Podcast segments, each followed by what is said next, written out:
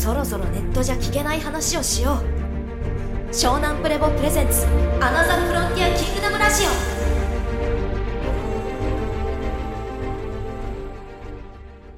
日はよろしくお願いします。お願いします。よろしく。はい。皆さんが疑問に思ってるっていう、ぶっちゃけ、魂ってあるんですかっていう。そう、だから動画でははい。結構その関係性重視の話をしてたし、はい。要は魂、その完全情報はないっていう話をしてたじゃないですか。そうですね。そう、それは結構理屈では理解してくれた人はすごい多いんですけど、うん。でもまあいまいちなんかピンとこないその霊魂や魂や自分じゃあこの私が私って言ってる意識は何なん何なんですかとか、はいはじゃあないんだったらじゃあ死んだらどうなっちゃうんですかとか、じゃあ何もないんですかとかい。、そうですねその。真がだったり、まあ、いろんなネネームや名称で、その私というものを表す言葉は世界中にあるじゃないですか。じゃあそれは何なんですかっていう質問が結構来てんですよ。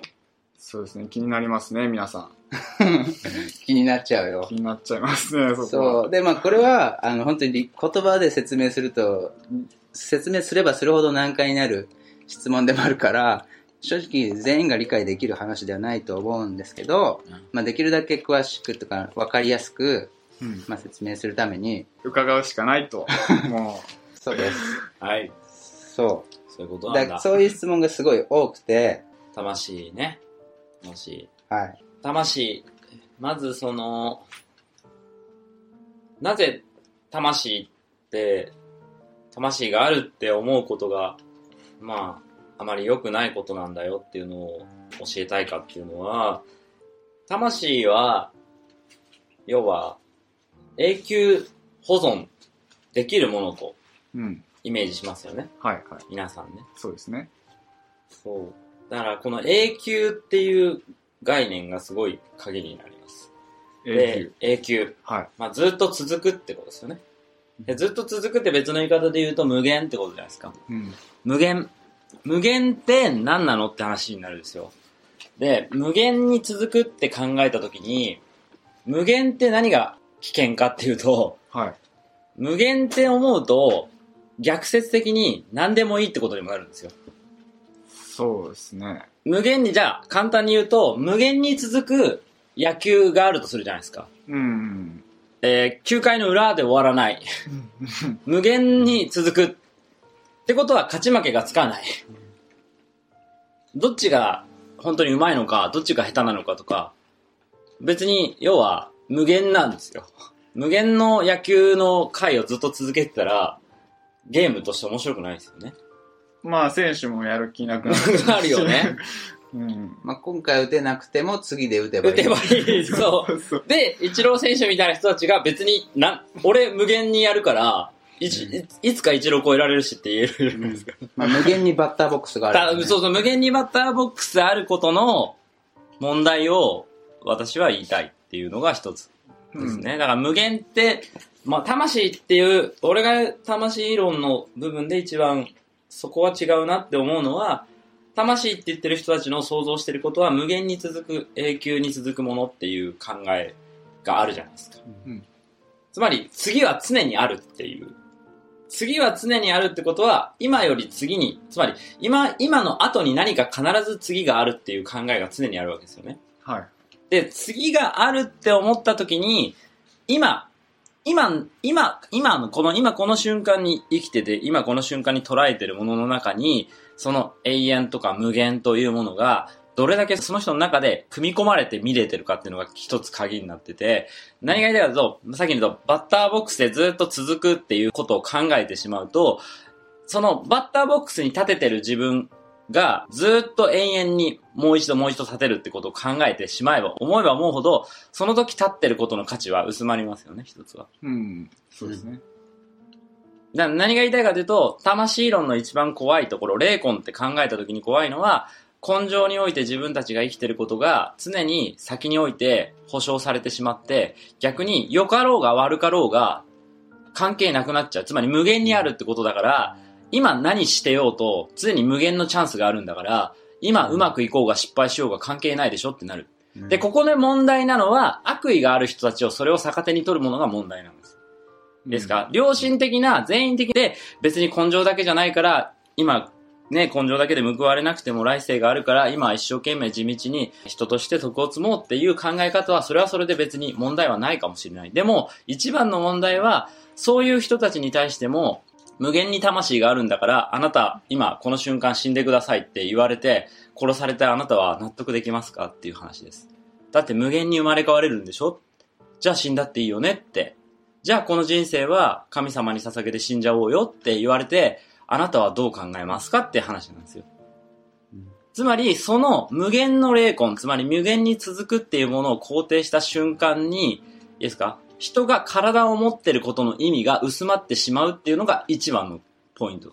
うん人が体を持ってるっていうことが薄まってしまう。そう。つまり無限に、無限に続かないものは体ですよね。うん。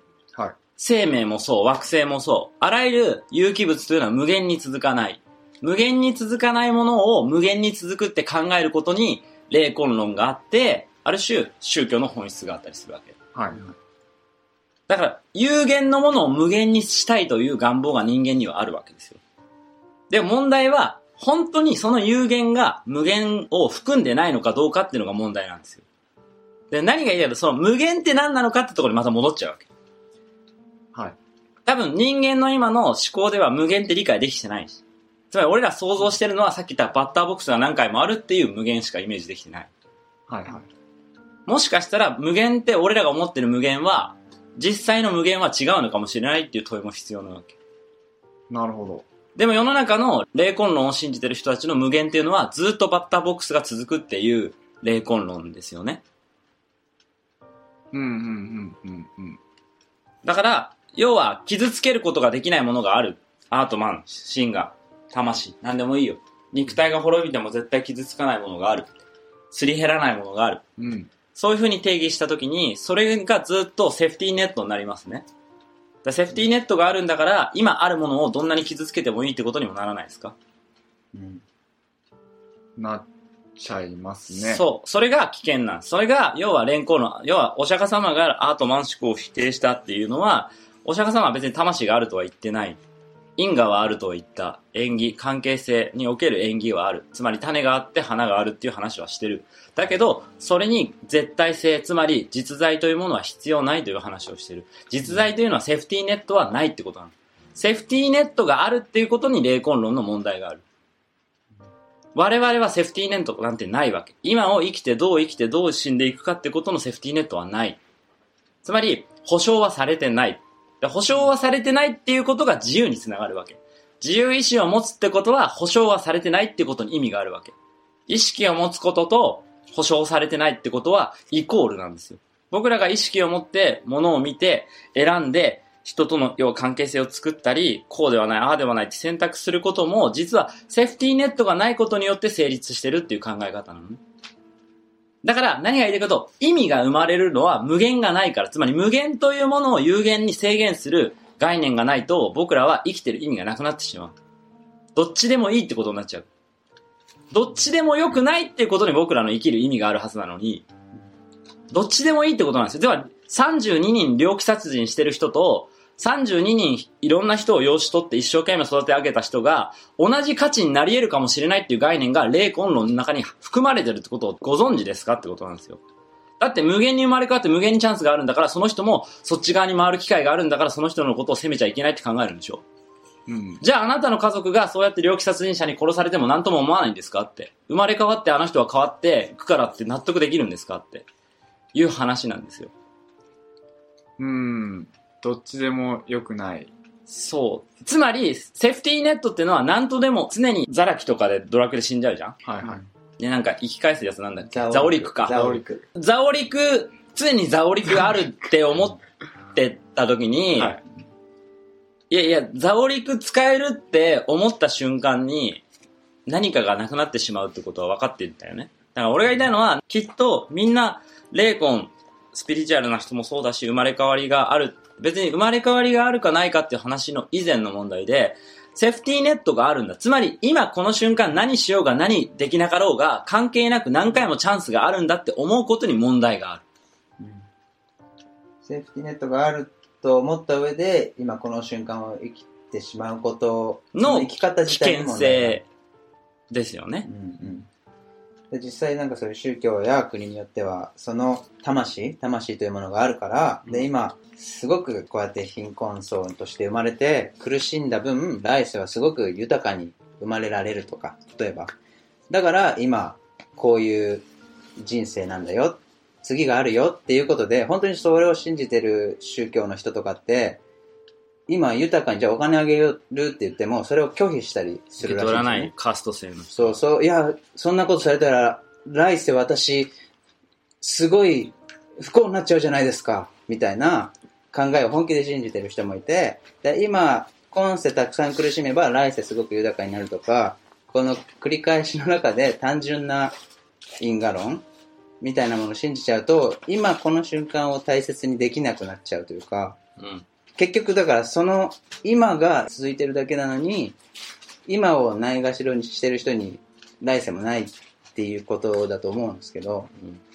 だから、うん。この、結構僕らの三次元的な思考というのは、前もアリンコの話したけど、アリンコ、アリンコがずっとと目の前に岩があって、その岩に対して、ね、そのままよじ登って越えていくってことができるかもしれないけど、また次に石があってって乗り越えてるかもしれないけど、実際、俯瞰してみたら、要は、石にさ、ぶつかる必要なんかなかったことに後で気づいたりするかもしれないじゃないですか。もっと別のルートで行けば、もっと楽にたどり着けたかもしれないけど、アリの視点では目の前のものしか見えないから、その石が邪魔だと思うから石によじ登るか避けるか諦めるかってしか考えないけど、僕らもそうであって、今というものの解析力が結局次を作ってるっていうことなんだよね。うんで、今というものの解析力が結局先延ばしにされるわけじゃないですか。うんセーフティーネットがあるわけだから。うんつまり、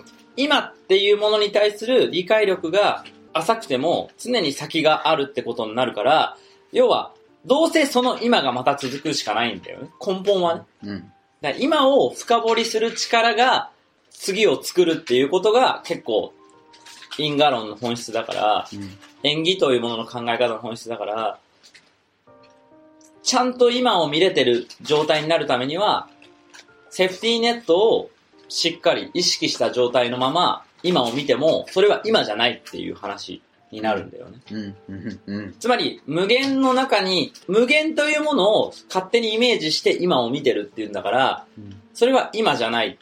今の中に勝手に自分の次があるっていうのをイメージを持って見てるだけであって、なんかここの結構時間軸概念が結局人間の問題があって、そうなんです多分そこが結構こんがらがるうん、ほ鍵で、とんどみんなこんがらがってるっていうかもう、そう、そこで思考の限界が来るわけですな、一つはね。うん。この過去現在未来っていう一直線上のラインをまるで進んでいる一本道を進んでいるようなうん感覚が多分そもそも根本的な間違いじゃないですか。でうんその今というものが、今の正体がわからないくせに、来世を語るなっていうのが、一応お釈迦さんのお話だよね。うん。うーん。俺も伝えてるのもそこだ。うんっていうか今分かってねえじゃんみたいな。今が分かんないのに、今を担保するものをイメージして何の意味があんのっていうロジックなわけよ。え、今、今、Who are you に答えられないのに、次の、ね、担保されたものが残ったってまた Who are you がつくつくんじゃないのっていう。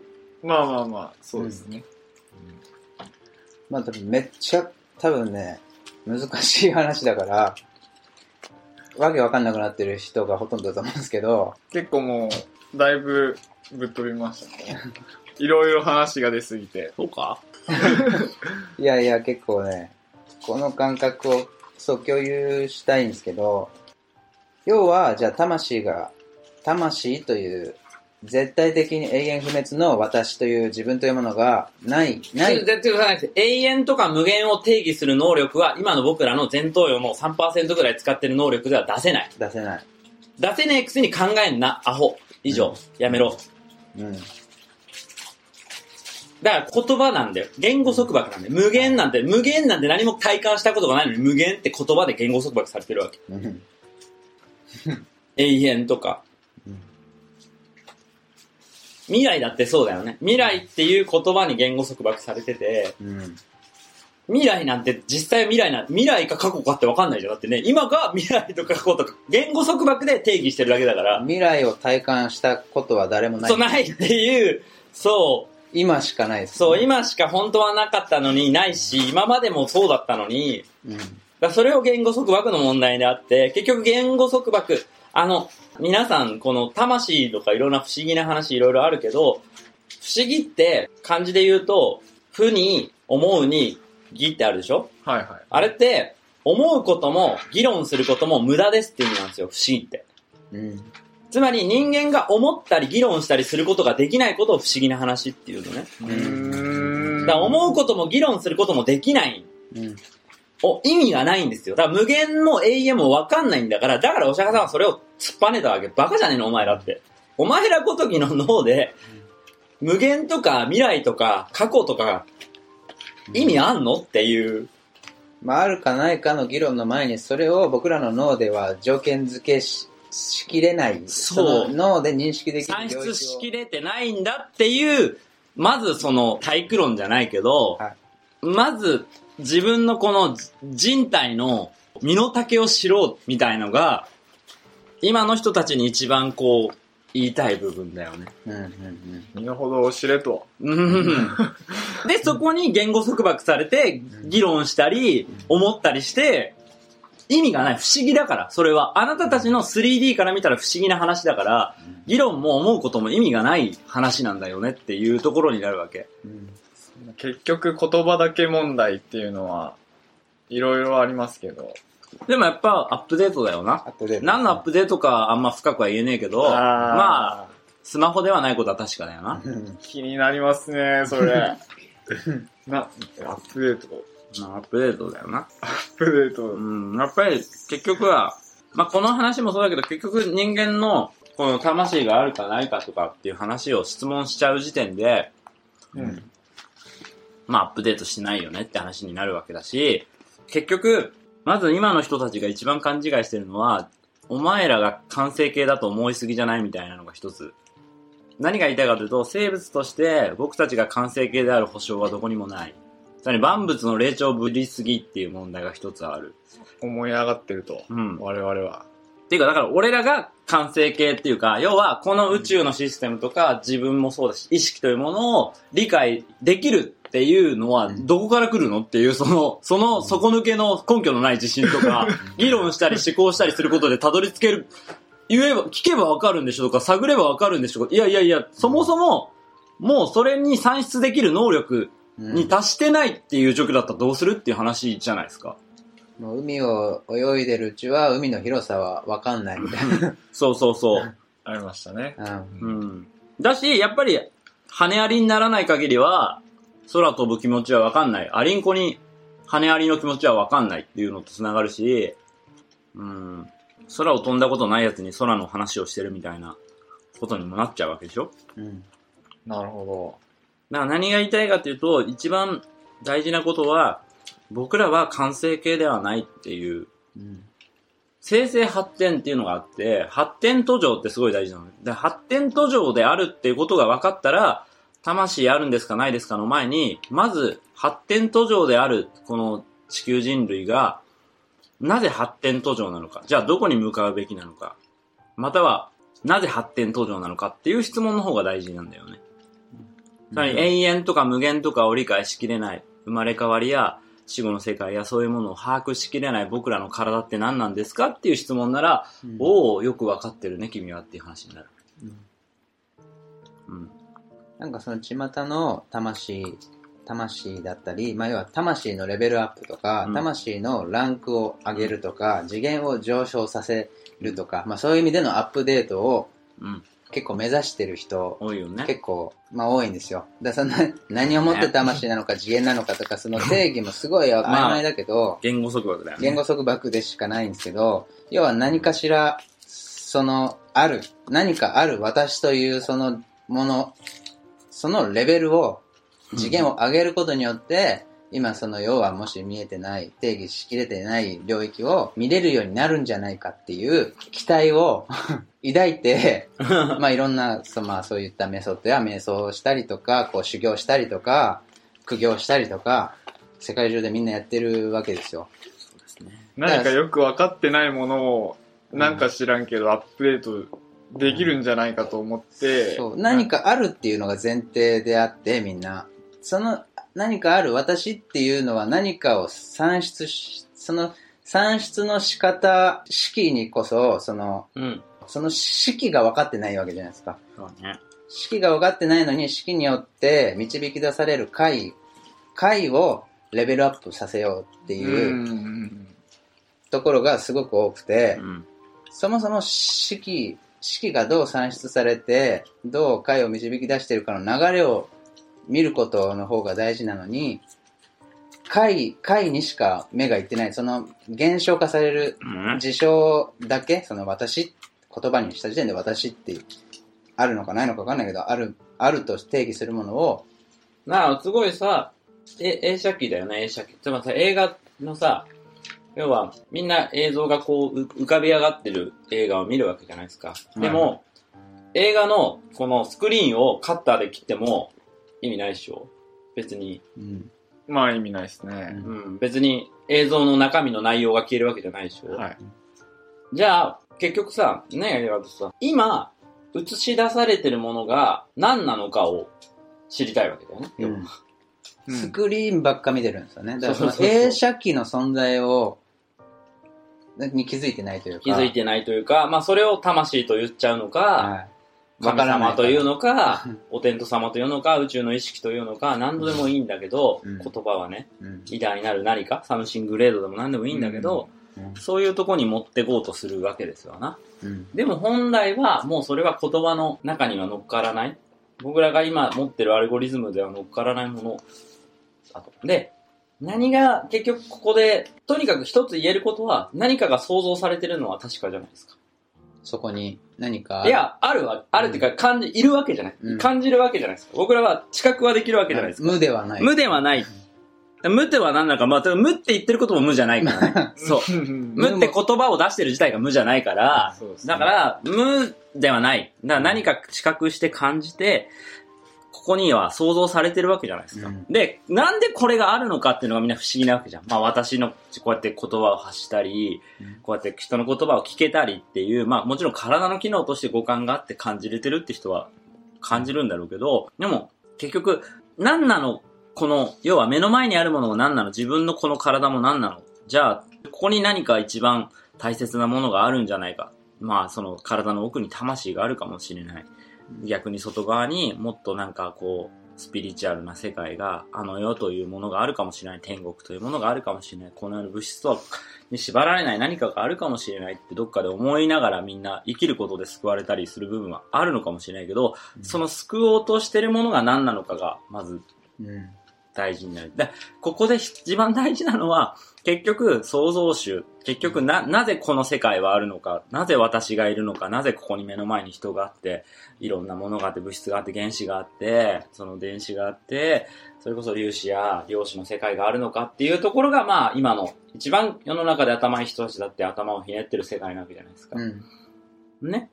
じゃあ、結局それを全部統一するものがあるんじゃないかって言って、アインシュタインはその統一理論って一番すごい考えて、うーんってなかなか、でも最先端の頭を持ってる人たちでもそれを統一する秩序をまだ見つけられてないっていうのが今の現状ですよね、地球のね。で、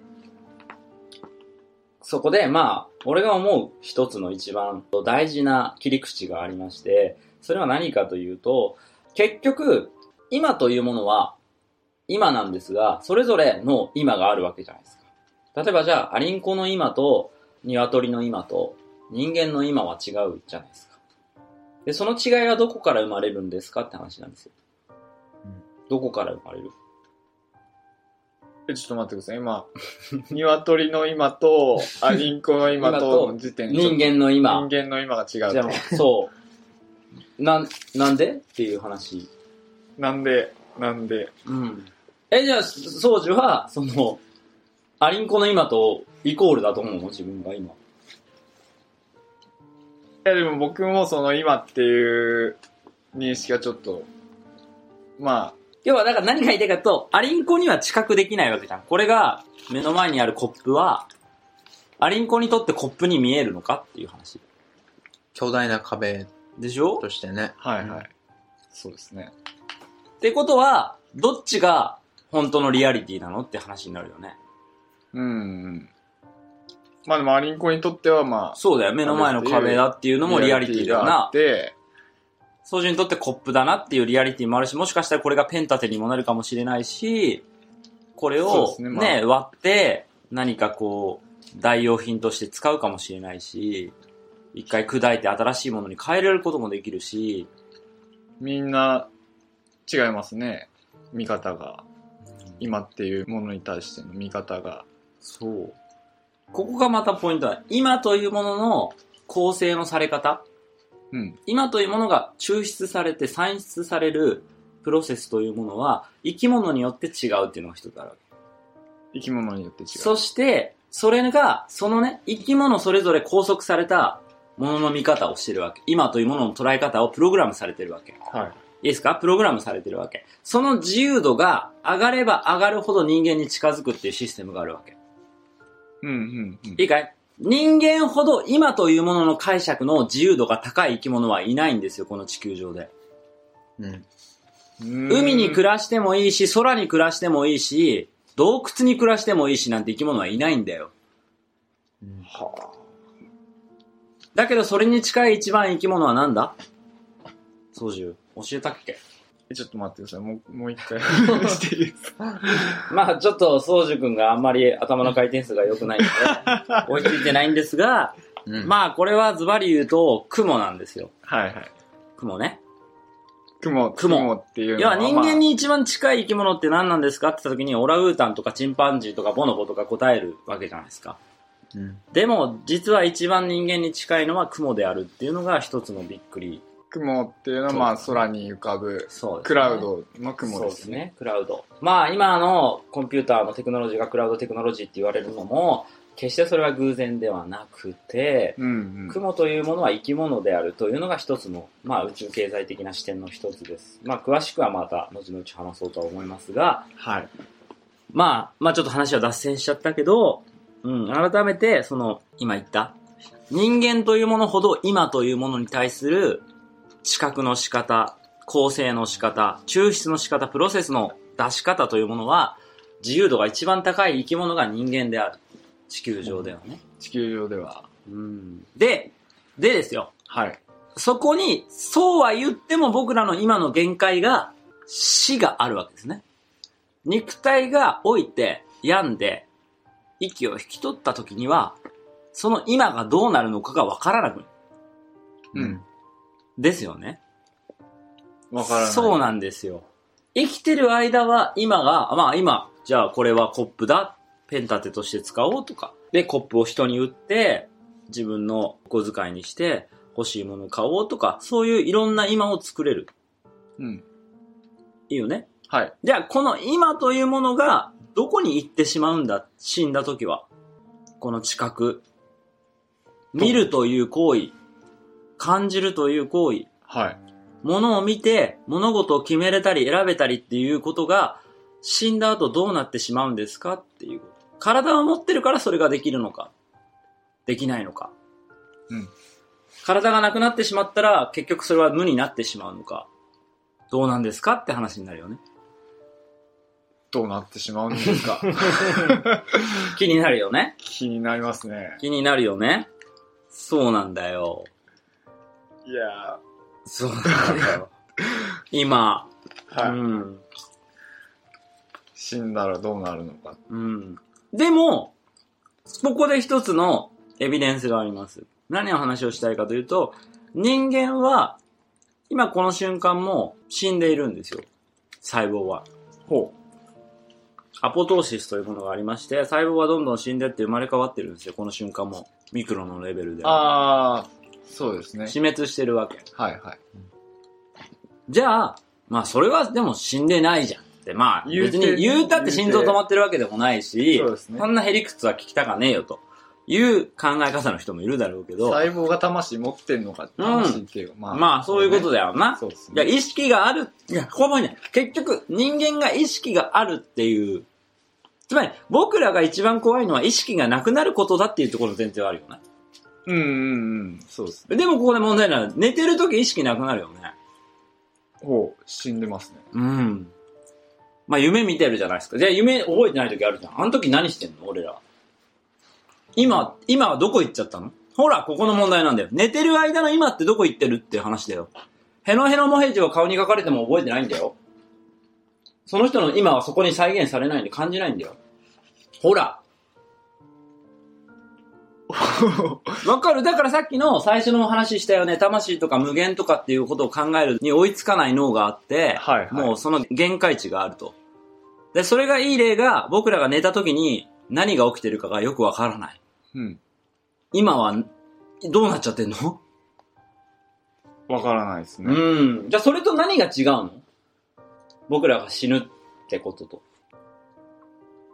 あ、ここの問題なんだよ。目が覚めるってことが、生きてるってことだよね。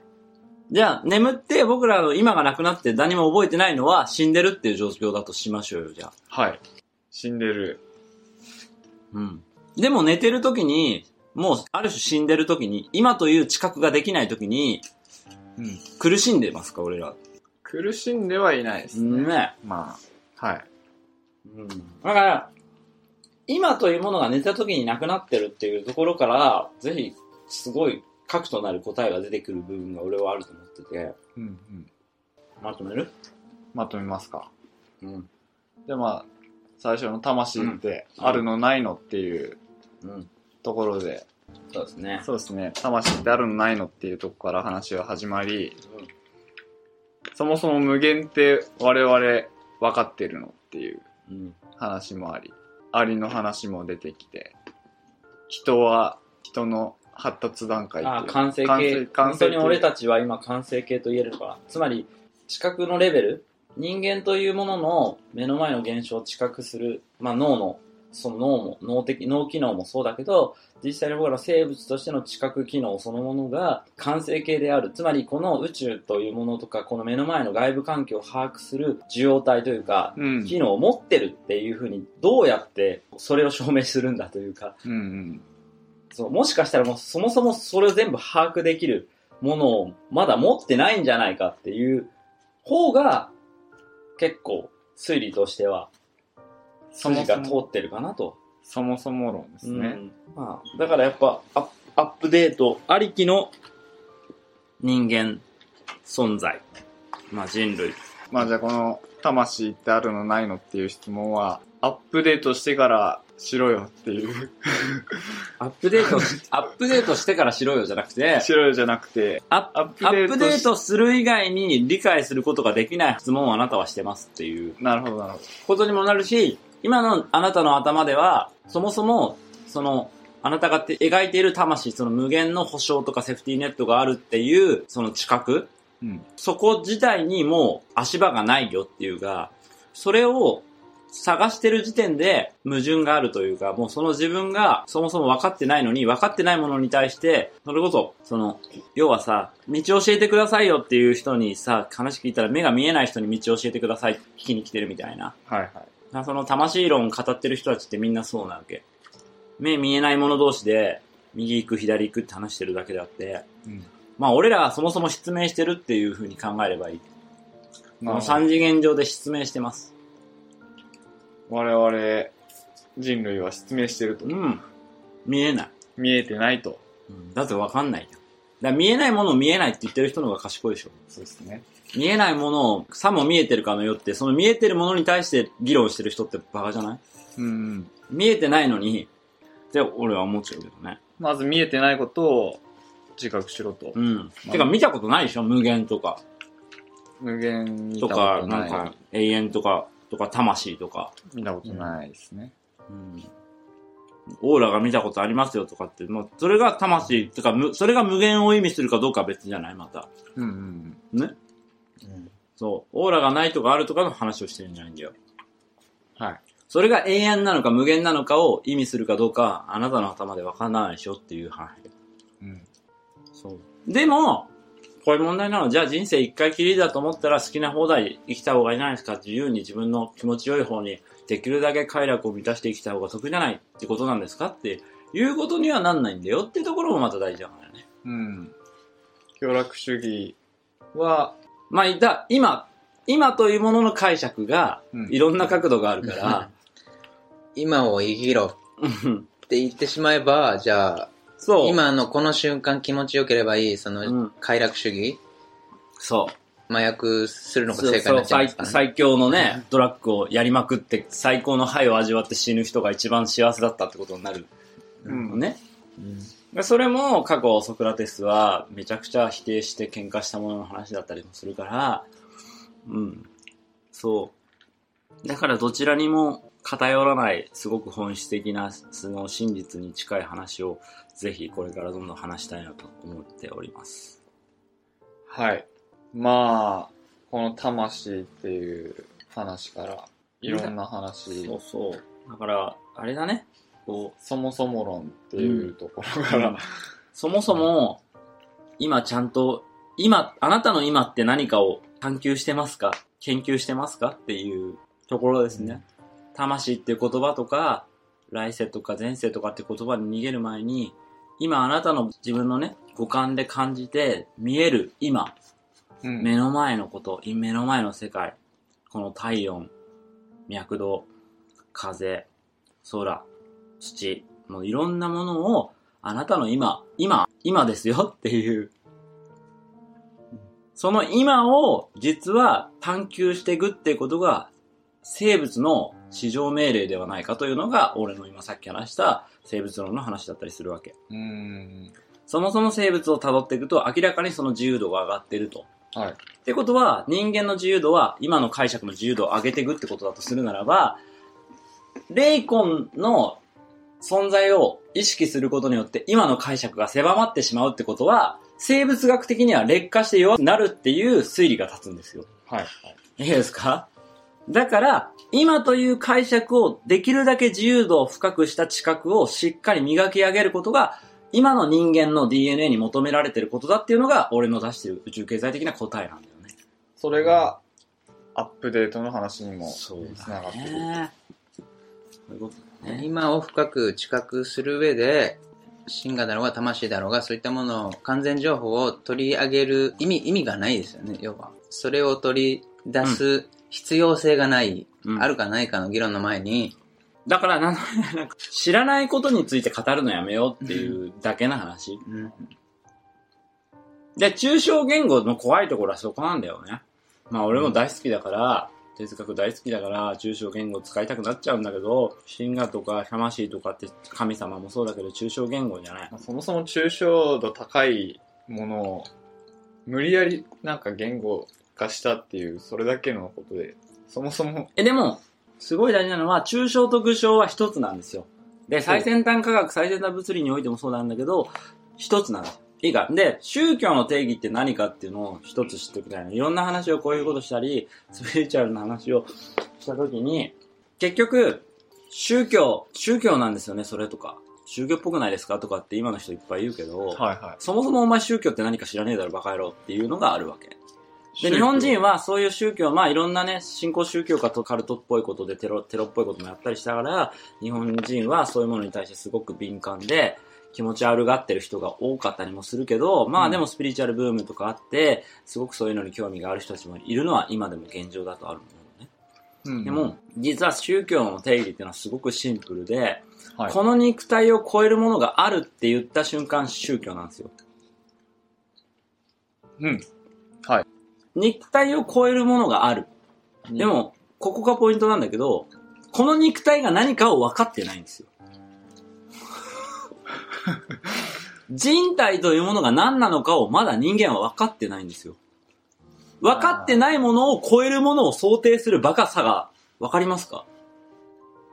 分かってないものを超えるものを考えてもしょうがなくない？そもそもが分かってない。そうなんですよ。で、そこに、まあ、私は物申してるわけですね。なるほど。うん。神とか、魂とか言う前に、その、その言葉を吐いている人体が、まだ分かってないんですよ、機能として。うん。そういう言葉を吐いてしまったり、そういうものをイメージしてしまったりする、あなたの人体という端末機能を理解している人たちが、この世の中にはほとんどいません。そういう世界で生きてるんだよっていうこと。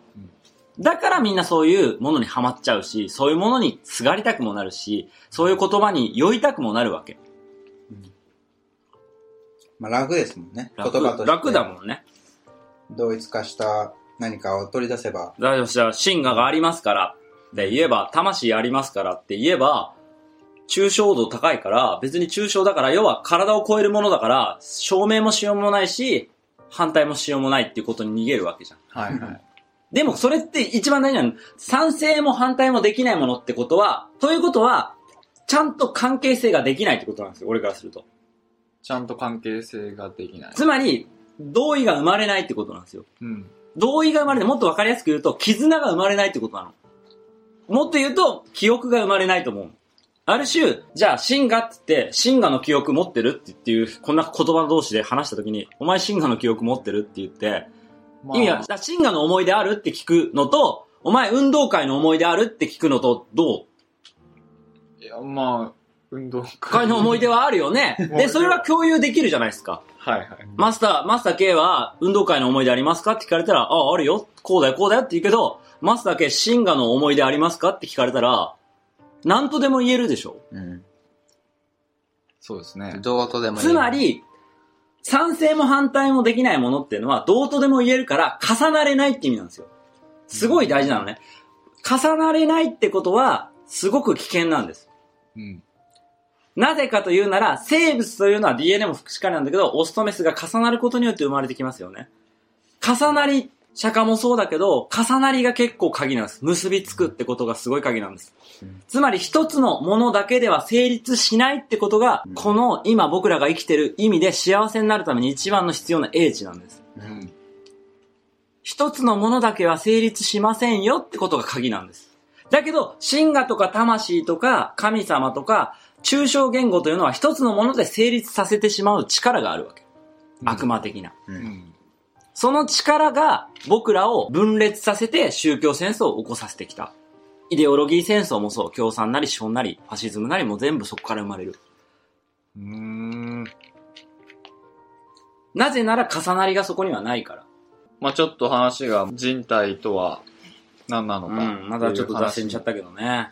あり、重なりというキーワードも出てきつつ、重なりか分離か。重なりか分離かと、うん。まあ話もだいぶ流れてきましたけれども、うん。いろいろなキーワードがうん。出てきましたよね。うん。で、まあ結局、じゃあ魂っていうのも重なりは持てないですかね。その、一つ、ある種その、なっちゃってるわけじゃないですか。神的なうん。収束点に。魂っていう言葉で今を見ないでっていう話をしてるんだよね。うん。なるほど。魂があるかないかじゃなくて、魂っていう言葉の中で今をうん生。きないでうん。ってことですよね。うん。だって、魂が何なのかが分かんないのにあるかないかって話自体がおかしいじゃん。そういうもんなんで、論理学的に言うとその質問自体がそうなんだよ。うん。ギリシャの時代だとそれそういう風に言われちゃうんだよ。それ多分何かがあるだ、俺が俺って今言ってる以上何かがあある、あるという、何をもってあるのかもわかんないですけど、あるのは確かで、それを魂というのも、でも、あるものをどんどんどんどん分解してって、一個の絶対あるものを探しても物理学では見つからなかったっていうのが答えだし、哲学でもそれがそうだし、宗教でもその答えは出てるわけ。レジェンダリーはみんな答えを出してるわけ。はい。全部が結びつくことでしか成立しないこの世を見てるわけ。うんそんなに俺らより賢い諸先輩方が見つけた英知に対してどれだけ受け入れてるのかって話なだけなんだよ。まだそんなことも学ばないで、そんなこと言ってるようじゃダメなんだって話なの。うんだから相手にされないの。日本人のそのスピリチュアリストのあんたとか言ったって。もう過去のパイセンたちが、ひたすらやってきたのに、もうまだ、まだあるんじゃねえか、なんかと思っちゃってる。そう、もう散々それでやり合ってもう、ね、もう最高峰の機械使って、それこそ粒子と粒子ぶつけて、そしたらなんかもっと全部包み込むのあんじゃねえかと思ってないんだよ。また また分裂して、また、それずっと繰り返して、クォークとかなんとか言ってんだからさ、はいはい。もうずっと言ってんだよ。ずっと言ってますね。だから何かが何かを支えてるものでしか僕らのこの現、現象ね、は起きてないんだっていうのもそろそろ潔く認めろっていう話なのよ。で、そこから離れた言語束縛のトークをされても、もうそもそもお門違いなんだよ。その言葉を、はい、魂あるんですか？神様いると思いますよって言ってる言葉とかを吐くために、あなたはたくさん空気吸って、ご飯食べて、いろんな人にお母さんにおむつ替えてもらって、おまま食べさせてもらって、学校行って言葉覚えてっていういろんな周りの支えがあって、周りのいろんなものの支えがあって初めてその言葉が吐けてますよね。うん。生まれた瞬間何もなくて、魂って言ってるわけじゃないですよね。ありえないですよね。0歳児で生まれた瞬間、魂あるあるって言ってたらまだわかるけど、どっかであなた魂って言葉を覚えて、記憶して、記録して、そういうこと言ってますよねっていう話。それはあなたが、要は冷静に解析した時には、何もないところから出たわけじゃないですよねってこと。うん。いろんな人の情報が混じり合って結びついて重なり合ってあなたは私ってなんだろう魂があるのかないのかっていう話をしてるわけよねって話なんだよ。うんってことは確かなものは、あなたが他の人と結びつきながら今ここにいるってことだけは確かだって話はしたいんだよ、俺は。それが続くかもしれないし、続かないかもしれないのは、今の俺たちの今の向き合い方次第だよってのが、一番伝えたいこと。そんな難しい話じゃないの。うん。まあ結局、今の目の前にいる人と思い合えるかっていう、重なり合えるかだよね。うん。そもそも向き合えてますかっていう、あなたっていう。でもこうやってさ、俺らが魂あるないとかってさ、喧嘩しちゃったらもうそれじゃ向き合えないもんな。そうですね。お前魂ないと思ってるからお前と仲良くできないわって言って、そういうことで世の中悲しいこといっぱい起きてるよな。だから俺ら、そういう悲しい生き物なんだよ。今の俺らの人類っつうのは。いろんなことで、うんいろんな条件で差別しちゃってますよね。うん。無意識的にもそうかもしれないし。だから、これが完成形なのって話なんじゃん。うん。こんなことをするために人間って作られたの？茶番じゃね？って。それに真剣に悩んだ時に、アップデートの意味が、ね、またちらほらとほ痛切に感じるんじゃないかなと、ううん、思いますが、ん。うん。どうでしょうかね。うん。そんなところで、う。そんなところで。だいぶ多分話は尽きないと思いますけど。そうですね、もう、またなんか、いろいろ疑問は出てきたとうんうん。思います。そろそろそろ俺もうん。例の場所に行かなきゃいけないあれの場所にね。行ってしまわれると。うんあ一旦ね、ちょっとここを整理して、はい。また多分いろんな疑問やわかんない部分も新たに出てきてると思うから、そうですね。うん。またそういったのもフィードバックもらいながら、はい。うん。のとりあえで、ず今のポンポンとまとめる。そうです。ね。魂があるのかないのかっていうテーマで話したんだけど、はい。そもそもあるのかないのかっていう議論することにそもそも意味はなくて、はい。それを定義しきれないそもそも俺たちの小さな存在というものを認めなければいけないし、うん。それがあるとした時の今の生き方や、じゃあそれがどう捉えて今を生きるか？じゃあそれ何かは、ここにない何か絶対的な何かを見出してしまうと、今というものが薄まってしまうというリスクをちゃんと向き合った上で、その心がなり魂なり、レベルアップなりっていうものを解くんであればね、そこまでちゃんと深く考えてほしいなっていうところですかね。そんなに簡単に言葉で、一つの言葉で定義できるような浅いものじゃないし、私もあなたもね、はいこの、この世界そのものが。それをもっとちゃんと深くね。だから何もないって言ってるわけじゃないし、何かあるって言ってるわけでもないんですよ。はい質的には。それを、まあ、もっと多分この数十分では伝わり、全部は伝わりきらないと思うんで、いろんな角度からいろんなテーマで、また議論、話していければとうん。いうところですかね。ありがとうございます。はい。